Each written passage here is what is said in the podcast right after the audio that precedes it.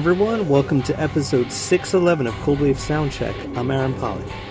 This season, we're chatting with the performers of the Cold Wave 6 Festival in Chicago, September 29th, 30th, and October 1st.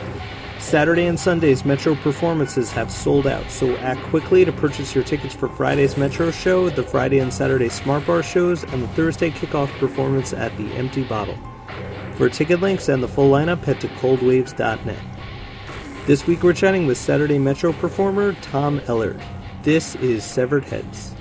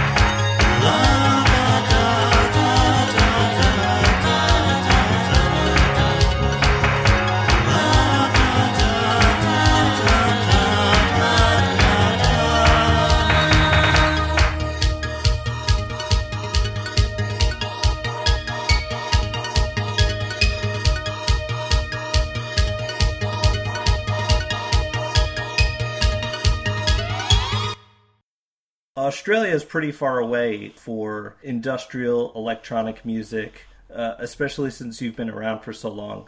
I was wondering if it was isolating at all when you started out, or were there other people doing things similar to you? Was there a scene of any sort? Well, if you go back far enough, you're getting into the late 70s. And uh, yeah, obviously Australia was very far, you know, far away from everything but I would question whether you can actually locate this in any particular place. Industrial music for me comes from England. It was an English folk music. The bands like Throbbing Gristle and Cabaret Voltaire were basically folk bands uh, that were in the urban soundscape. And so we were kind of like orientated that direction. We weren't really kind of orientated to the United States at all, you see. So you know, maybe you guys were far away from everything, not us.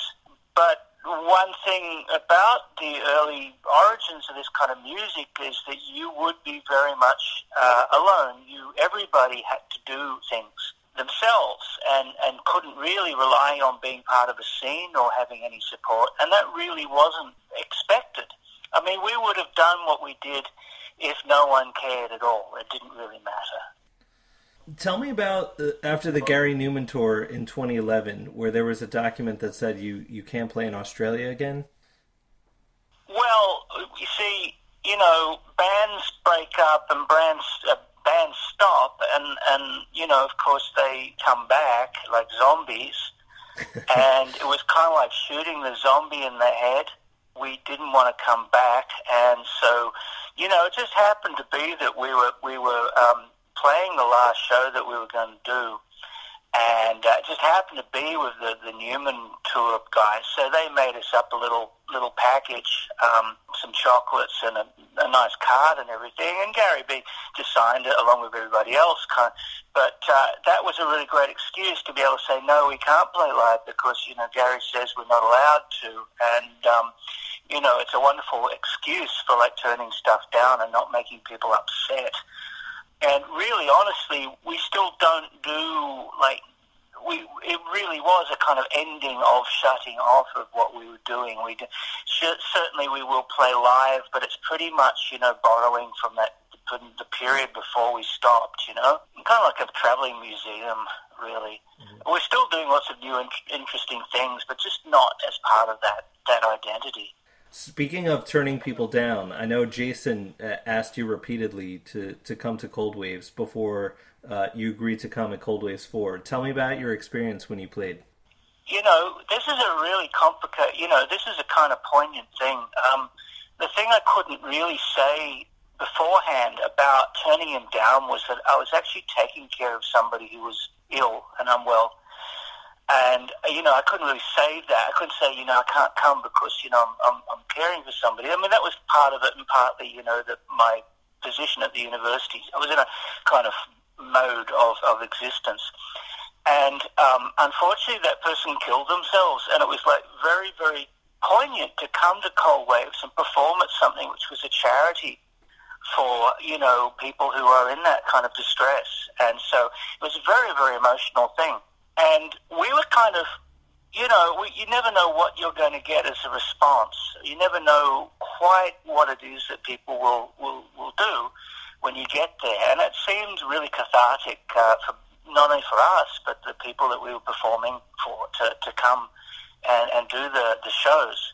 And uh, similar kind of thing in Europe when we when we went there last year. You know, been a very long time, and people have been waiting a long time. You know, but the Americans kind of treat live shows. You know, the Americans treat live shows like kind of church meetings. They they kind of cry and handle snakes and carry on. You know. I remember wa- watching your set, and it was uh, it was really powerful, and I saw that it it moved me, and it moved a lot of other people that that were watching it alongside too. So I I, I can't imagine what that must have been uh-huh. like to go through.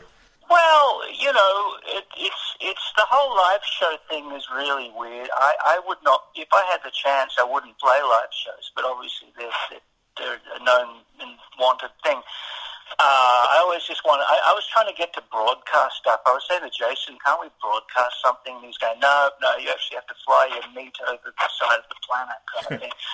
and it just it seems so archaic. I mean, it just seems like you know it was a time when David Bowie was doing a, a world tour, and he did it in cinemas, and he, he broadcast into all the cinemas around the world at once, and I was always really impressed by that. Don't they have those K-pop stars that are that are just sort of holograms, and they have? I'm sure you could mm. you could figure something out. Well, well, Kraftwerk always wanted to build replicas of themselves that they would they would send around, but the replicas they built were so kind of piss weak that they still had to show up, you know, because all they did was move around really slowly. But yeah, I, I think holographic holographic performance is is like you know, it just makes sense. It just means that you know the the, the cost of flying from Australia and the amount of time it takes. Um, like we're doing this Canadian thing in a couple of weeks, and you know it's going to be a really long flight to get there, and then bang, bang, bang, bang, we do a week, and then we fly back again. It's kind of like really silly.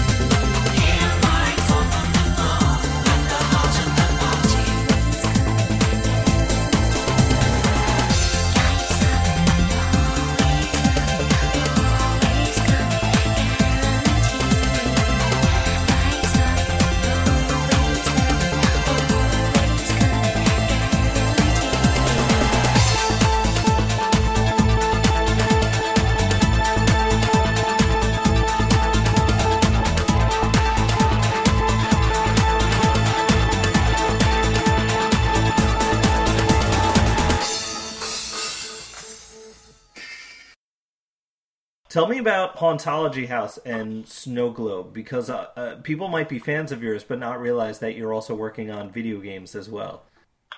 albums are a really interesting thing. What is an album?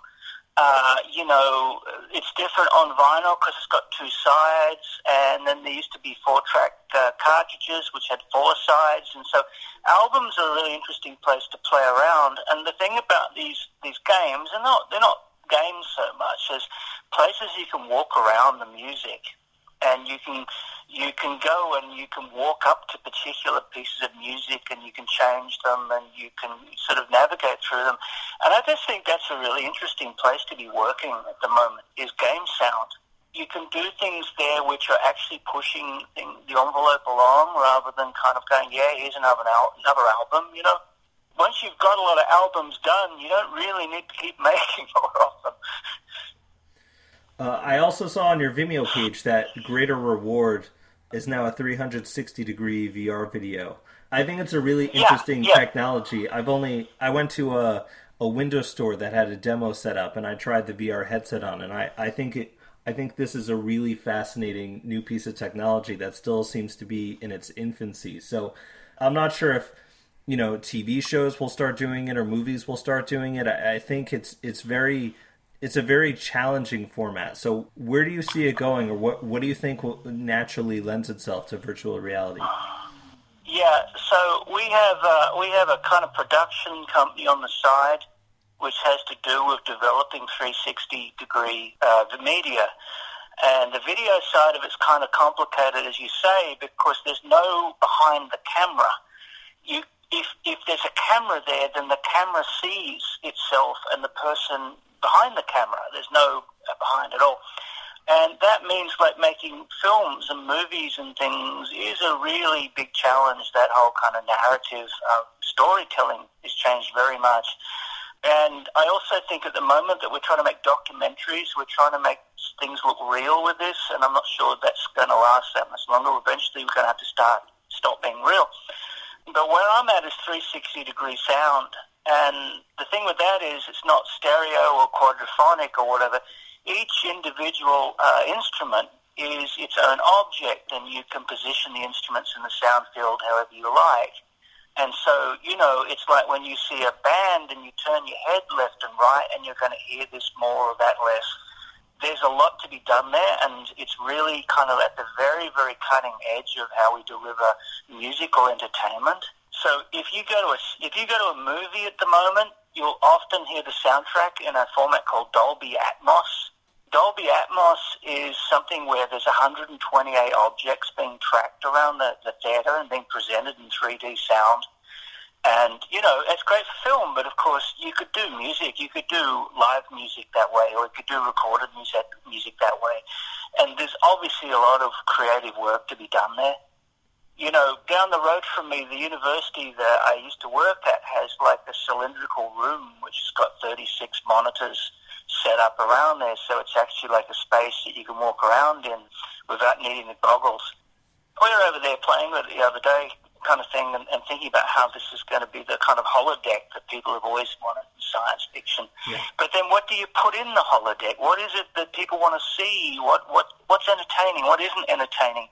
The technology itself is just a box. I mean, what are you going to put in the box is really the question at the moment.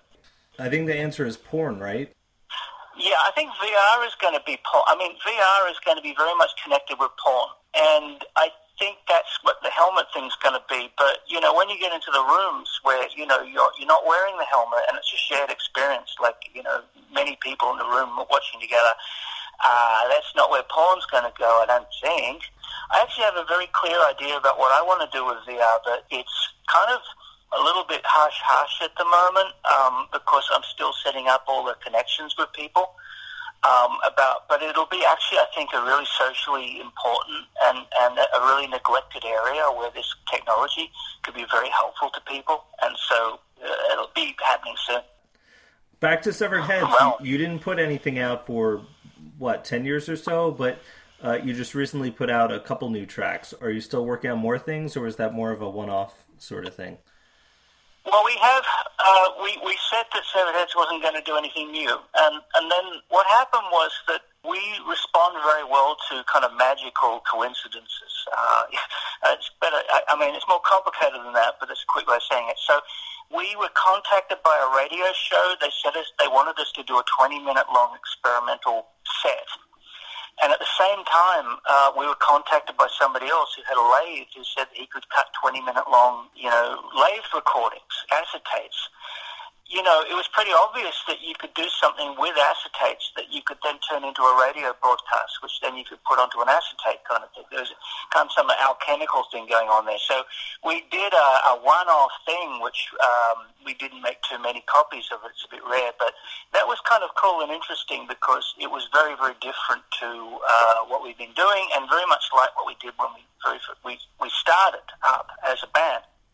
We've got another thing coming up called Donut, uh, and Donut is like a CD mixed with a vinyl record. It's it plays on both a turntable or a CD player, and it's kind of handmade, and it's being made at this very moment. So we're actually going to have copies. We think maybe in a week or so, which will be pretty pretty cool. Um, so that's we like to do experimental things like that, but not really make new albums or, or new kind of like you know we're kind of like doing different something different, yeah. What is aversion? Well, aversion is is having a lot of trouble at the moment. It started off with the idea that okay, we're not allowed to do any new, new any of our own music. So I thought, well, maybe we'll do somebody else's music. And then there's this whole thing about electronic bands always having to do a cover version before anyone ever listens to them. You know, if you think of all the electronic bands, like you know, they, they always have to do a cover version of somebody else's stuff, and then people go, oh yeah, I like them now. And so it was kind of like a joke on that. And and then kind of finished the album and then really didn't like it. Um, I kind of just thought this is really not doing anything interesting. Um, so dumped the whole album and started again on a version two, which is basically it's kind of hard to explain. It's it's not actually it's taking other people's music and then uh, kind of editing it to kind of make a, a, a kind of hybrid of it or uh, some sort of like you know a bonsai plant or I'm, I'm not really sure how to explain it yet, but it's not like a version. It's kind of like when you get something and you turn it into something else that was hidden inside it, like giving it a haircut or something. But you know, this is the problem with music. A lot of people say, "Oh, well, you know, it has to be finished by such and such a date." So you know, out it comes, whether it's ready or not. And that was what it was like being on record labels back in the day. And a lot of the old albums that we put out were, were released early, too early, too quick. To you know, they weren't finished. They weren't really there yet, and uh, I don't want to do that anymore. That was all I had for you. Was there anything that I missed that you wanted to go over or, or talk about or mention?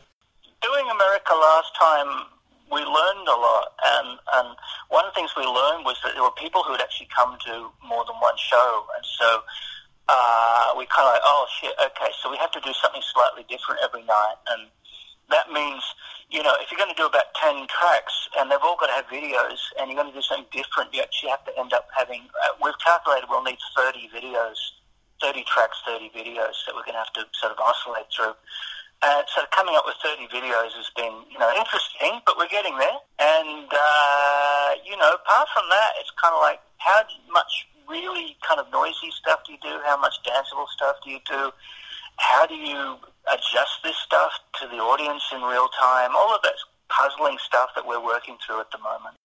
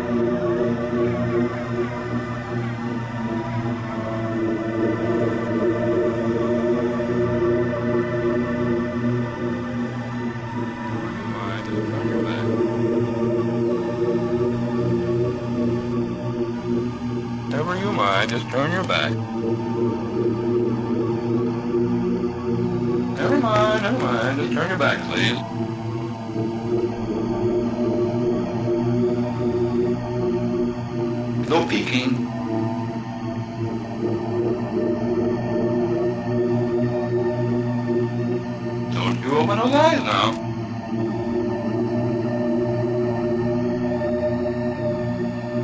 I'll just sneak up behind you now, tippy toe.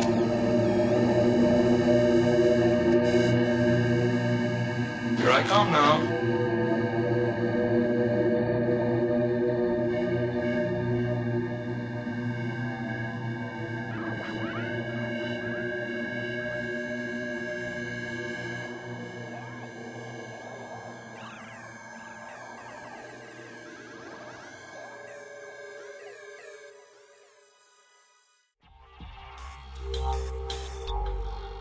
On this episode, you heard Halo, Heart of the Party, and a portion of Cheerio Inner Moon. Severed Heads can be found at sevcom.com. Our opening music is Monster Zero by Acumen Nation. Our closing music is Messiah by Splinter Group.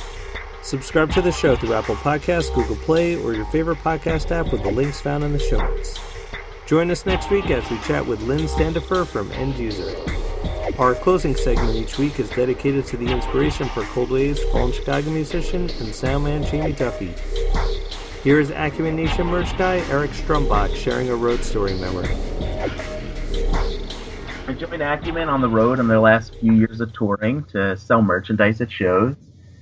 And one of the things I noticed is when you're a person who doesn't drink or do drugs or anything, is everybody likes to jokingly offer you drugs and alcohol.